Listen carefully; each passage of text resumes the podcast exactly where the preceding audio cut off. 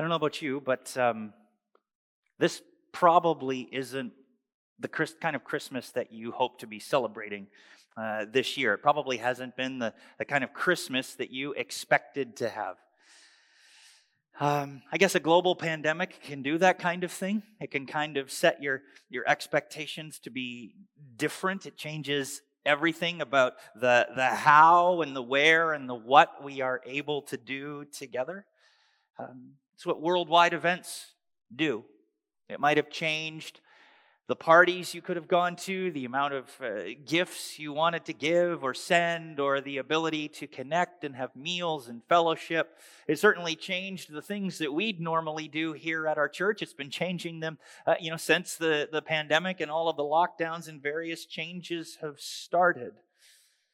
However, allow me to posit to you an idea that I think is something that is unique, that we gain from, that we benefit from the fact that we are in a global pandemic.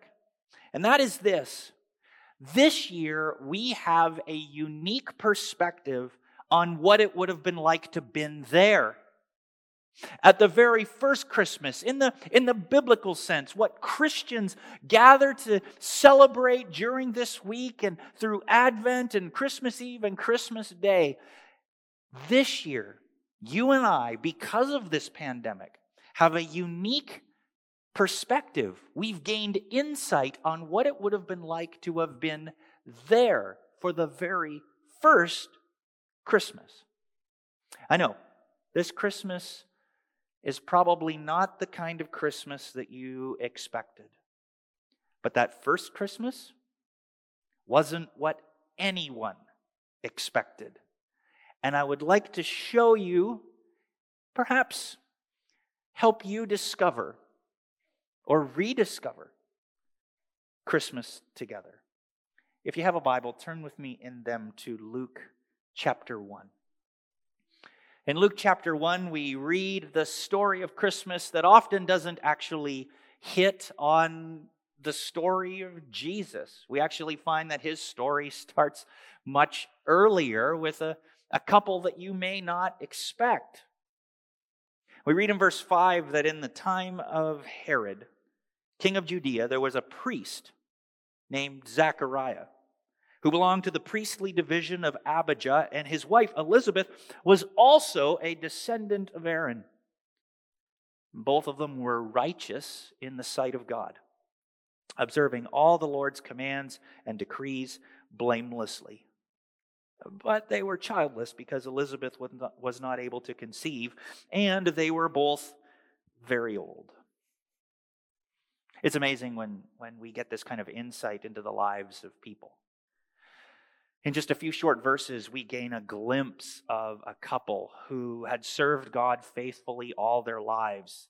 Him as a priest, her in the line of Aaron, the priestly line of Israel, both serving, growing up in homes. It would have been like being a pastor's kid. It would have been like being part of someone who served faithfully each and every week at their local church and centered their lives around serving God. And we find that they're righteous, but they have this problem. They're childless. Now, that may not seem like a huge problem today. There are many people who don't want to have kids today. But in those days, being childless was actually seen as judgment from God. It wasn't assumed, but culturally there was this, well, why don't you have kids? And there would have been this understanding that righteous people have kids. So if you don't have kids, then maybe you're not righteous. Maybe God is judging you for something. Maybe you need to repent from something. Even though they faithfully and religiously, regularly, all of their lives obeyed and honored God, they were judged. Welcome to the life of Zechariah and Elizabeth. And we read a little bit about them and their part in this story that once when Zechariah's division was on duty, in other words, serving in the temple, and was serving as priest before God, he was chosen by lottery according to the custom of the priesthood, to go into the temple of the Lord and burn incense. And when the time for the burning of incense came, all the assembled worshipers were praying outside. And then an angel of the Lord appeared to him, standing at the right side of the altar of incense. And when Zechariah saw him, he was startled and he was gripped with fear. But the angel said to him, "Do not be afraid, Zechariah. Your prayer has been heard. Your wife Elizabeth will bear you a son, and you are to call him John. He will be a joy and delight to you, and many will rejoice because of his birth. For he will be great in the sight of the Lord. He is never to take wine or fermented drink, and he will be filled with the Holy Spirit even before he is born. He will bring back many of the people of Israel to the Lord their God, and he will go on before the Lord in the spirit and power of Elijah to turn the hearts of the parents to their children and the disobedient to the wisdom of the righteous, to make ready a people prepared for the Lord." Zechariah would, as a priest, serve in his hometown, perhaps in his home tabernacle, but twice a year he had to go on a missions trip. He had to go and report to the head office, the temple in Jerusalem, where he and his team would perform the priestly functions of cleaning and preparing all of the services and welcoming people for sacrifices for 2 weeks. And because there were so many priests at that time, they held lotteries to decide who would get to go in and serve at the best things. They just decided this was the fairest way to do it. Too many people, not enough, the bigger jobs, everybody wanted them. And so they had a lottery to see who got those spots. And Zechariah got this. And the best thing about this was, once you did this job of offering the incense, you never got to do it again, so that everyone got a fair chance as they came and served every year. This was the high moment of ministry for him. This was like when someone from our world would graduate from high school or college, or maybe they'd land that first job. This is the moment. This is the high point of life. This is one of those big things that he's celebrating. And so he's in a heightened spiritual state of worship. He is in this moment of, this is my moment, this is my time to really do something significant in the eyes of God. And God does something significant to him. An angel shows up. Now, how many of you, when you've been baking your Christmas cookies or wrapping your presents, have had an angel show up beside the counter or beside the kitchen table where you're wrapping all of those presents? Probably none, right? This is huge. And look at the announcement that he's given. You're going to have a son. In your old age, you're going to have a son. Everything you've wanted is about to happen. God has heard your prayer and he's going to answer them. And you're not just going to have a son. You're going to have a son who is great in the eyes of the Lord.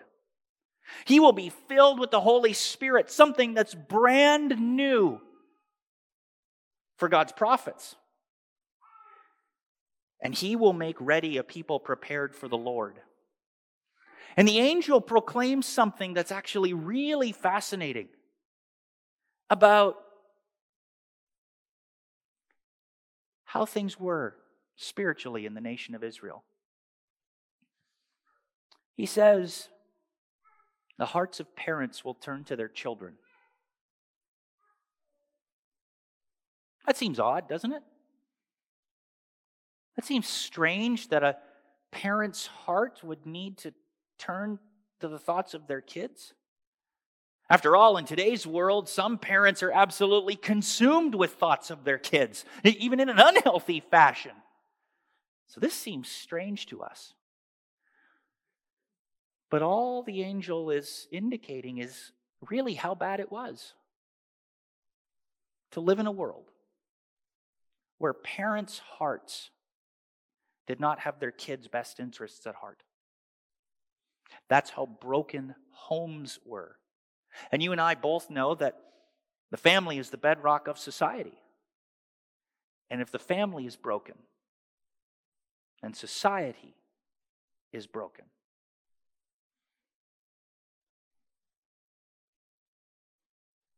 So this man, John, this baby that's coming is promised. He's going to turn parents' hearts back to their children. He's going to fix that bedrock of society. And more so, he's going to do something even more significant. He's going to help people who refuse to listen to wisdom, refuse to listen to righteous teaching. He's going to help them do that. He's going to help people begin to listen to the righteous rather than just those who say they're right. That's going to be an amazing turn in the nation of Israel. It's going to be an amazing turn in the world that they know, in their culture. Hearts will be transformed, in other words. This is not just an outward activity, another thing to throw on the calendar. This is something that is going to revolutionize their society. And if you're Zechariah, how do you feel in that moment? You have all of this promise. You have this incredible, gracious act, this gracious message that says your son is coming, and he's not just going to be significant to you, but he is going to make a difference in all of culture. God is going to be pleased with him. He's going to be great. He's going to do great things in the sight of God. He's going to mend families. He's going to mend culture. He's going to restore people to each other. He's going to restore people to God. So this priest, in the high moment of his ministry, the thing that he had been training for all of his life, says something puzzling. In verse 18, he says, Zechariah asked the angel, "How can I be sure of this? I am an old man, and my wife is well along in years." That's a polite way of saying my wife is also old. Maybe not as old as him, but she's also old. We're both old people, so how is this possible? How can I be sure? And we learn in that moment Zechariah's true state of his faith. His faith is on a shaky foundation. Yes, he had served God all of his life. But in this moment, when an angel comes and delivers God's message to him, this is God's plan for him, and this is how his baby is going to change the world. He says, "How can I be sure?" And maybe you would too, maybe I would too, if we had prayed and asked and served and been faithful, and there'd been no response from God until this moment. But it shows that his faith is on shaky foundation. He doubts. And maybe you and I would have acted the same way, but I think on the other hand, the fact that there is an angel in front of you might be a good sign that that's a hint that God is about to do something amazing. Imagine a spiritual person who doesn't believe that spiritual results can happen. And the angel tells him that.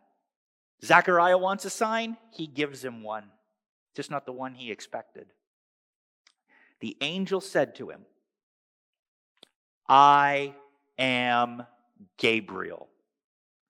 I stand in the presence of God, and I have been sent to speak to you and to tell you this good news. And now you will be silent and not be able to speak until the day this happens, because you did not believe my words, which will come true at their appointed time." So Zechariah is given a sign. The sign was the angel. If you need more, then you won't be able to speak until the baby comes. In verse 21, we read that meanwhile the people were waiting for Zechariah and wondering why he stayed so long in the temple. And when he came out, he could not speak to them. They realized he had seen a vision in the temple, for he kept making signs to them, but he was unable to speak. When his time of service was completed, he returned home, and after this, his wife Elizabeth became pregnant, and for 5 months remained in seclusion. "The Lord has done this for me," she said. "In these days, he has shown his favor and taken away my disgrace among the people." It is amazing that even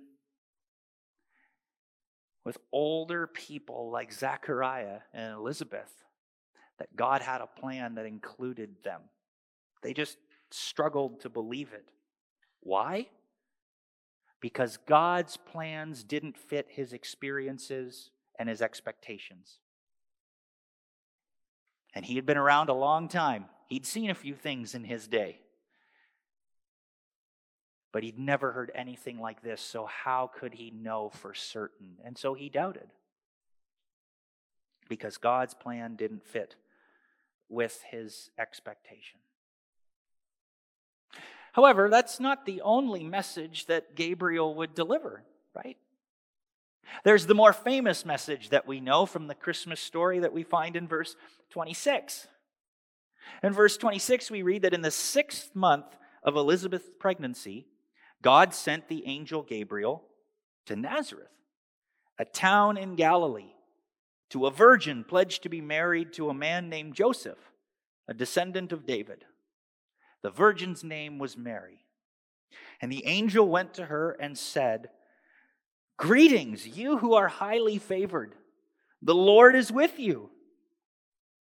Mary was greatly troubled at his words and wondered what kind of greeting this might be.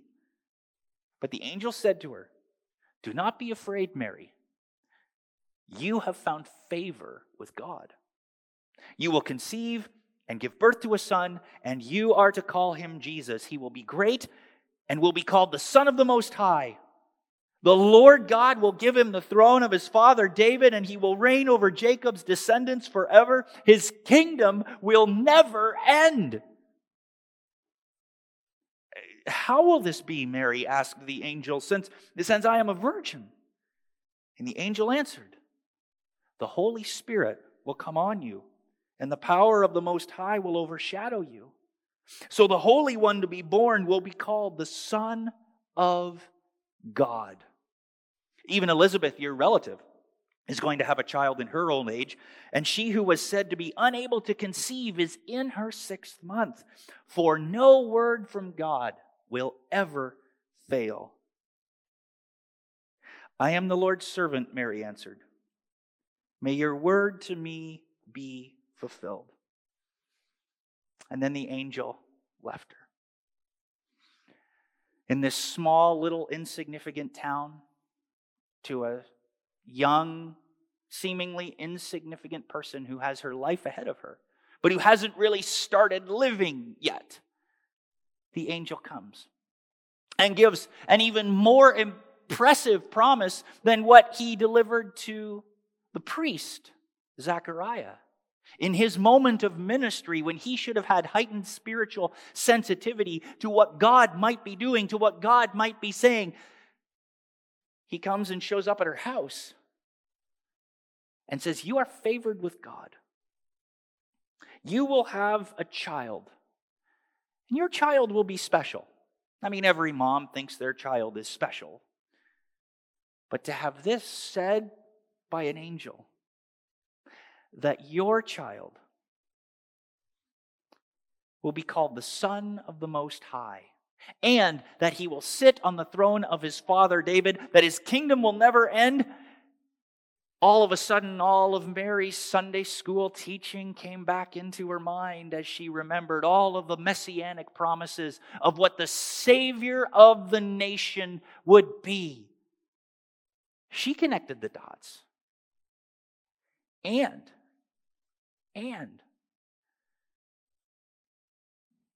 he will be the Son of God. So what's the difference? Why on earth does the angel get frustrated and tell Zechariah that he'll be mute until the baby is born? Because no word of God will go unfulfilled. But why is he It's explaining how she will become pregnant? Why is he explaining that as a virgin, the Holy Spirit will come upon her and the power of the Most High will overshadow her and she will become pregnant so that the baby will be called the Son of God? Why is he explaining? Why is he not correcting like he did Zechariah? Because Mary's faith is not like Zechariah's faith. Even at her young age, even with all of her inexperience in life, she had a different kind of faith. Her faith was in a healthier position. It wasn't on shaky ground. It was on solid ground because she didn't ask if it could happen. She asked how it would happen. She just needed a little bit more details. Can you flesh out the plan a little bit? I understand that you're trying to tell me that this is what's going to happen. I get that, but I'm just a little shaky on the details. Can you tell me how this is going to work, considering where I am in my life? I'm not even married yet. And the angel explains the plan. And he also gives her proof that God has the power to do exactly what the angel said he would do. That the Holy Spirit would come upon her. After all, look at your cousin. Your cousin Elizabeth is 6 months pregnant. And remember, she was in seclusion. She was in hiding. Nobody knew. And so this would have been news to her that this was going on. So he says, look, if God can do this and he can cause an older person to get pregnant, he can certainly do this. You can trust him. He's got the power to do it. And so she goes to see. We read in verse 39, at that time Mary got ready and hurried to a town in the hill country of Judea, where she entered Zechariah's home and greeted Elizabeth. And when Elizabeth heard Mary's greeting, the baby leaped in her womb, and Elizabeth was filled with the Holy Spirit. In a loud voice she proclaimed, "Blessed are you among women, and blessed is the child you will bear. But why am I so favored that the mother of my Lord should come to me? As soon as the sound of your greeting reached my ears, the baby in my womb leaped for joy. Blessed is she who has believed that the Lord would fulfill his promises to her." The baby that Elizabeth is carrying witnesses to Elizabeth and witnesses to Mary that God is able to fulfill his promises to the ones that he has made promises to. And in that moment, they discovered this critical truth about God that Mary would then respond with this amazing song of worship and adoration. In verse 46, we read, Mary said, "My soul glorifies the Lord, and my spirit rejoices in God my Savior, for he has been mindful of the humble state of his servant. From now on, all generations will call me blessed, for the Mighty One has done great things for me. Holy is his name. His mercy extends to those who fear him from generation to generation. He has performed mighty deeds with his arm. He has scattered those who are proud in their inmost thoughts. He has brought down rulers from their thrones, but has lifted up the humble. He has filled the hungry with good things, but has sent the rich away empty. He has helped his servant Israel, remembering to be merciful to Abraham and his descendants forever, just as he promised our ancestors." And then Mary stayed with Elizabeth for about 3 months, probably the arrival of the baby, and then returned home. In that moment, in that time, Mary and Elizabeth discovered a critical truth about God that you and I need to discover or perhaps rediscover about him this Christmas. They learned that God is much closer than they knew. And as a matter of fact, God was watching them. You know the song, right? He sees you when you're sleeping. He knows when you're awake, right? In reality, that's really terrifying. And consider the first part of the song. You better watch out. You better not cry. You better not pout, right? I'm telling you why, because some big guy in a coat is coming, right? You know that song. It's terrifying that someone would be watching you all of the time in some ways. But for God, that's not why he's watching. He's close because he wants to be merciful. They learned that God is a personal God, that he is not distant from them, and that he's taking an interest in them, an interest in their lives, an interest in their righteousness. and that he had a plan for them because of their faith. He had a plan for them because of their faith. He invited them into a plan that they couldn't have possibly conceived of in their own mind, because they couldn't conceive on their own. And God invites them to be a part of something that he's doing, that he says, listen, if you do this, you will have a blessing from me that will bless the world in ways that you couldn't possibly imagine. And God hasn't changed. God hasn't changed from that early Christmas to this Christmas, even though you may not be able to follow through on the plans that you expected to have, or that you'd love to force somehow, that this is what's going to happen and this is the experience that we're going to create. God's plan has not changed since that first Christmas.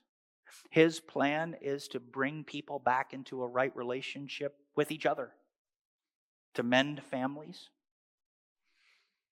to mend society, but also to bring people back into a right relationship with him. And all of that centers around Jesus, the one who we celebrate today. And there's only two responses that you can have to the invitation of God when he comes and says, I would like you to be a part of my plan. We can either respond like Zechariah, or we can respond like Mary. There are only two responses to the plan of God that God is working in the world, both at that first Christmas and at this Christmas. Will you yield to it, or will you doubt it? Now, I know, to be perfectly honest, we want to say that we'll yield to it. We want to say that we'll yield, but let's face it, that's hard. Because when someone else comes with a plan for you, our initial response is not, I am your servant, may it be to me as you will. Instead, we view those plans as inconveniences. We view them as interruptions. Just think back to, your last week at work. You have a plan for what you want to do at work. You have some things that you have to get done. And then Friday at 3 o'clock, your boss walks in your door and says, hey, we've got some things that we still need to do, and we're going to need them done before Monday morning. And you think, I have plans. These are inconveniences. These are interruptions. You find someone else to do it. Who are you to tell me these things, that I need to be the one to get these done? We take that same feeling of when we get interrupted at work, and we put that on our relationship and our understanding of God. That God's plans are an interruption and an inconvenience. But what faith does, what real faith does, is give room for God's plans to override our own. Like Mary's plan, like Mary's response. Mary's response was, so can you help flesh out some of the details on how this is supposed to work? Not, well, my experience is that you won't do this, so why should I believe you? Like Zechariah's response was. And that's why Mary yielded to God's plan. She understood that God is a personal God, that God wants to bless her, and that God wants to bless others through her. And when he comes with an impossible request, she says yes. She yields to God's plans, putting aside all of her wedding planning, all of her other expectations of what life would be, and bent the knee to the God of the universe. Imagine what that would have been like for Mary, as she told people that I'm carrying the Son of God. What would that have been like? You know, there's a reason why her cousin Elizabeth went into hiding and seclusion, right? How did you get pregnant? I think I'm done telling this story. I'm just going to hide and show up with the results. I don't need this kind of stress. I need to sequester from all of the questioning and the people asking and whispering behind my back. It would have been worse for Mary. Imagine. Wait, you're pregnant, but you're not married yet. Oh, yes, God did it. We need to talk because that's not how this works. She would have had to know that she's about to endure ridicule in order to stay in God's plan, and she was willing to do it. That's the kind of faith that brings Christmas alive in 2020 that you and I need to have. How do we respond to the activity of God that God is doing this Christmas? The same way that Mary did at that first Christmas, by yielding to it. And the way that we yield is that when God says, here's my plan, we surrender all to that plan as He asks us. That's why Mary yielded to it.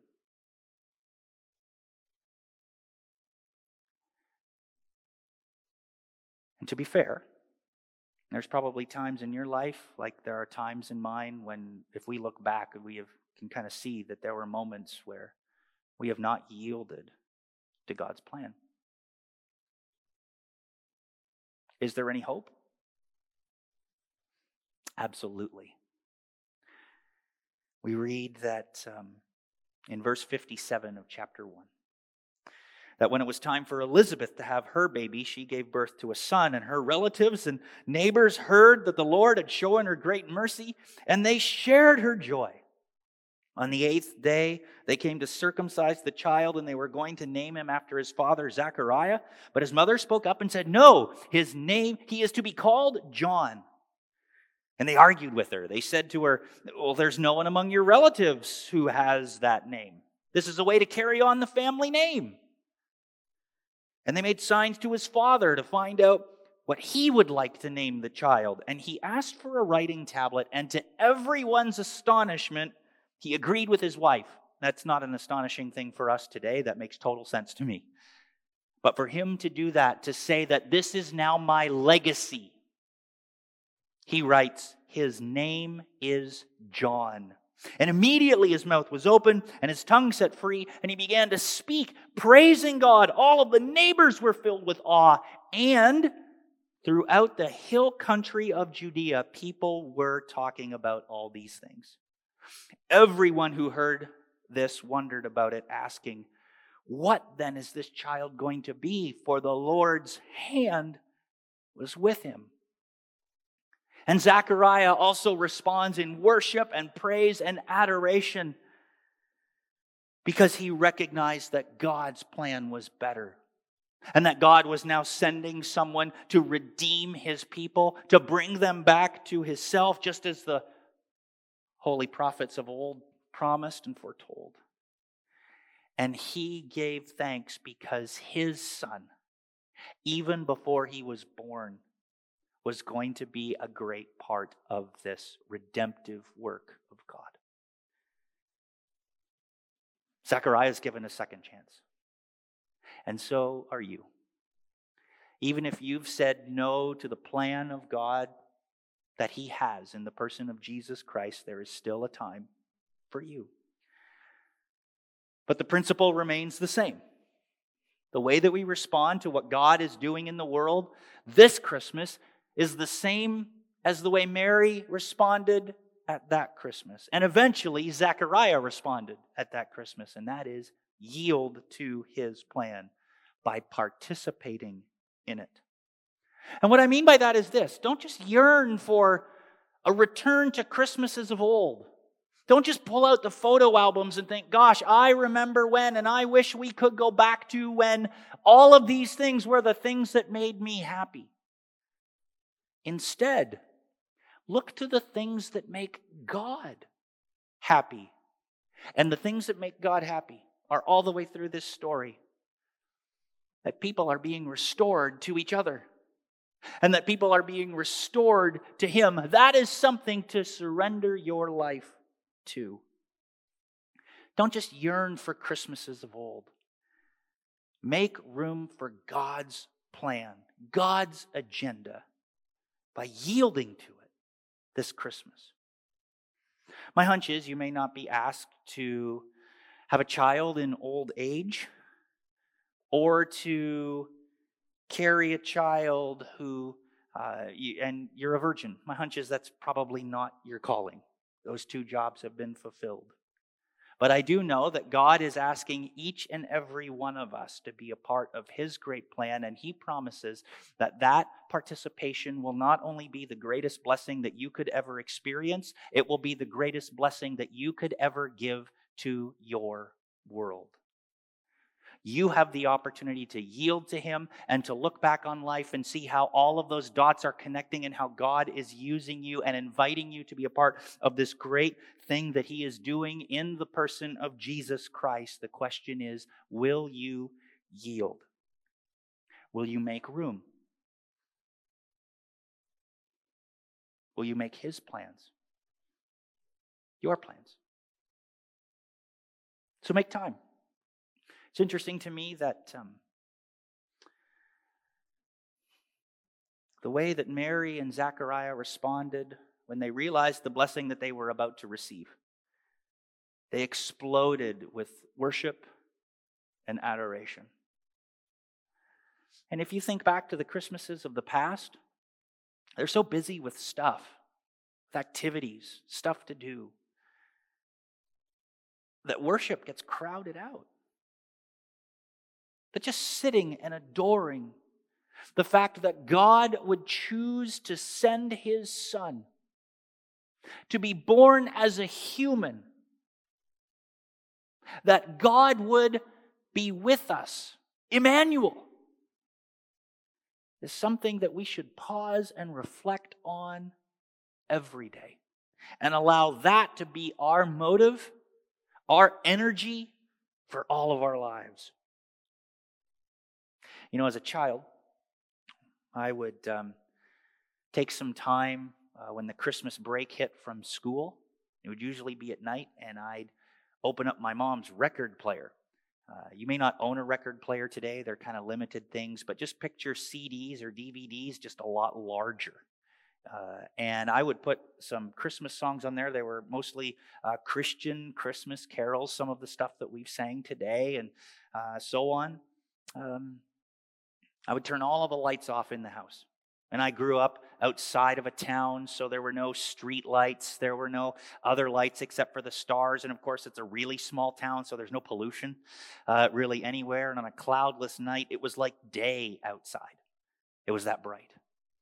And to just stare out over the frozen tundra of Northern Ontario and to see all of those lights reflect and to sit in awe and just look, listening to these words of what God had done with the arrival of Jesus and what God was doing and wanting to do, all because of Jesus, my heart was moved to worship and adoration. It was just filled with amazement that God would do this and that He would do it for me. And that He has done this for you is just as amazing. What if you were to take some time in this pandemic to make sure that you and your family got away from the traditional trappings of Christmas and had genuine moments where your kids, your parents, your grandparents, your family members had space to allow God to speak, to be reminded that holy night is something that God meant to be a blessing to you, that you would come and adore Him, Christ the Lord, that the joy to the world is also for you. No matter what you are facing at this time in your life, that joy is for you, that promise is for you, that plan is for you. Will you yield to it?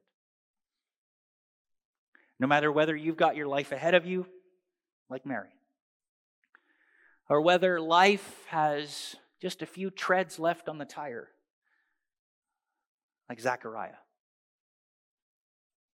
You can today yield to what Christmas is all about and discover or rediscover Christmas by yielding to God's plan for Christmas, which is for you to yield.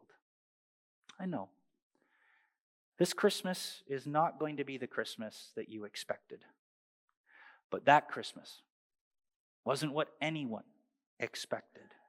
And it's proof that God's plan is always bigger and better than mine. It's better than yours. Let's yield to Him and worship Him this Christmas and in the days to come. Let me pray for you. Jesus, I ask that you would be with us in this moment, that your Holy Spirit would speak to us, and that you would help us to yield to the great plan that you have. You want to use us and bless us and bless others through us and similar ways like you used Zechariah and like you used Mary. Would you help us to have the faith to yield to your plans? They are better than ours. Lord, for those that are here, for those that are joining us on our online campus, Lord, would you speak to them? If they've never given their life to you and trusted Jesus with the plans of their life, I pray that you would help them to pray this prayer. Lord Jesus, would you forgive me for the times that I have put my plans above yours? I realize now that your plans are better. I surrender my life to you, and I ask that you would forgive me of my sin and help me to follow you. Help me to yield to your plan for my life. Help me to trust you.